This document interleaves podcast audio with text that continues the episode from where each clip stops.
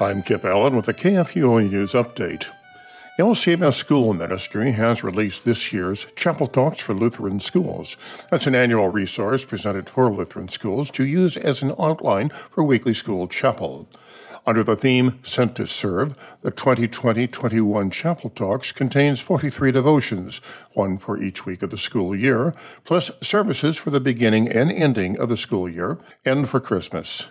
Each week's devotion uses a scripture reading corresponding to the three year lectionary to explore the theme of service, both Christ's service to the world and Christian service to others. Lutheran school workers are encouraged to provide side dishes to go along with the devotions. Devotions may also be adapted for different age groups and local contexts.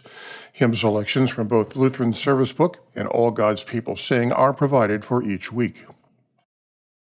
The Seventh Circuit Court of Appeals ruling for the case of two Illinois Romanian churches included in a statement about contact tracing to determine how dangerous religious services are compared to other similar activities.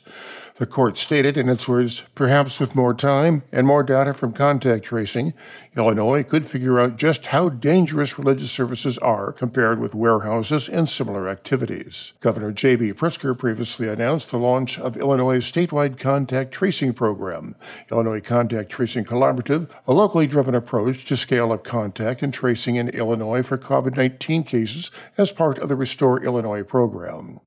According to the Illinois Department of Public Health, the contact tracing program consists of tracers interviewing people who have newly tested positive about whom they had significant contact within the past 48 hours.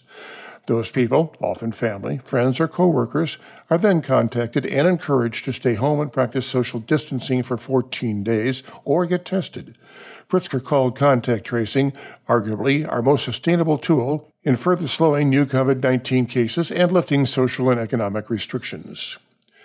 Tennessee lawmakers passed one of the tightest abortion restrictions in the country on Friday, banning the procedure once a fetal heartbeat is detected at about six weeks, which is often before a woman realizes she's pregnant. The heartbeat bill follows a wave of similar strict pro life measures passed by the Republican majority legislatures in an effort to prompt the U.S. Supreme Court to overturn Roe v. Wade, the landmark 1973 ruling that granted women's constitutional right to abortion.